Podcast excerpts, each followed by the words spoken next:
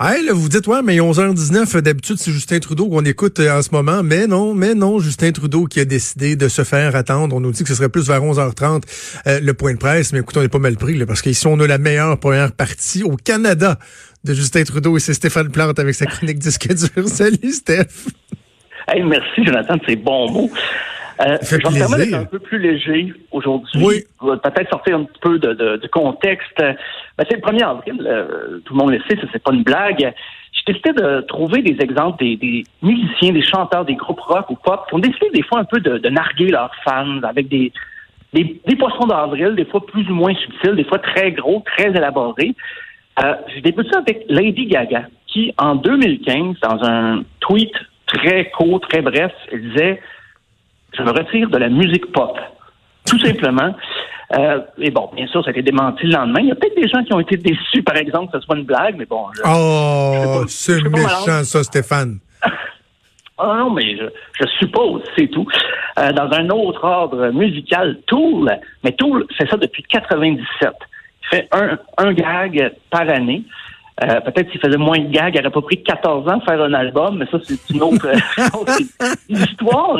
Euh, mais un des plus grands faits l'année dernière, euh, ils ont annoncé qu'il y avait une nouvelle chanson et ça s'appelait Sounds of Night Crickets, mais qui n'était qu'un 37 minutes de chant de cricket. Ça, à quoi un fan, un fan sur Twitter avait répondu Ah, vous avez enfin décidé d'écrire des chansons plus courtes. Ça, c'est un gag sur Twitter, c'est pas le mien. Euh, mais Twitter fait ça. En 97, dans le premier poisson d'avril, le groupe avait fait croire qu'il avait été victime d'un accident en autobus. Et là, les gens s'étaient affolés. Donc, je pense que leurs gags maintenant sont un petit peu plus évidents plutôt qu'un gag comme ça qui, qui, aurait des répercussions. Mais en 2005, euh, le chanteur Maynard James Keenan, lui, avait annoncé qu'il quittait le groupe parce qu'il avait rencontré Jésus.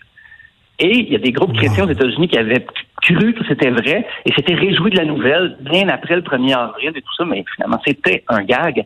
Euh, parmi les, poissons d'avril élaborés, David Bowie, en 98, a annoncé qu'il lançait un livre sur euh, un peintre expressionniste abstrait du nom de Nat Tate. Euh, puis là, il avait tout convié un gratin de journalistes, de pseudo-experts patentés dans un gros loft à Manhattan, un studio très clinquant. Euh, mais effectivement, il a fait écrire un livre complet par un auteur secret, William Boyd. Euh, ça y aurait pris deux ans de rédiger l'ouvrage. Et là, il parlait de, ce peintre qui avait été, euh, qui avait détruit l'entièreté de son œuvre avant de s'enlever la vie. Et c'était très documenté, entre guillemets. Et Bowie avait mis un journaliste dans le coup, un journaliste du quotidien britannique, The Independent, et il l'avait invité à venir interviewer les gens. Et lui, il se promenait et disait aux gens, c'est quoi votre souvenir de Nat Tate? Et là, les gens disaient, ah, ben, j'avais vu une rétrospective dans le temps. C'est un peu gênant parce que c'était pas vrai. Mais non. Et oui. Il n'existait pas? Ils ont été une coupe à lui répondre ça. Il avait invité des gens du jet set euh, new-yorkais à l'époque. Euh, en 2009, euh, Nine Inch Nails annonce un album produit par Timbaland. On disait que c'était la grosse affaire. Ça s'appelait Strobe Light. Et puis on disait, ben il y a un téléchargement direct, puis là, Trent Reznor, ça prend un peu euh, pour euh, Kanye West sur la pochette.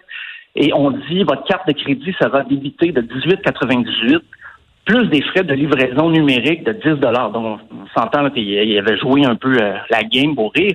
Et il y avait des collaborateurs dans son coup pendable. Il y avait Bono de YouTube, Jay-Z et Chris Martin de Coldplay. On va écouter un extrait de la pièce Everybody's Doing It. C'est très drôle parce que pour la deuxième fois en deux jours, c'est Justin Trudeau à la place qu'on va ah, entendre ben qui commence. Écoute, il était supposé d'être là et quand finalement on nous avait dit demi, il est là et 23. Écoute, si jamais on a l'occasion de, terminer, je, souhaite qu'on le fasse tantôt. Sinon, on se reparle demain, mais on va s'ajuster en fonction euh, du point de presse du premier ministre. Merci Stéphane. Il ben, n'y a pas de problème.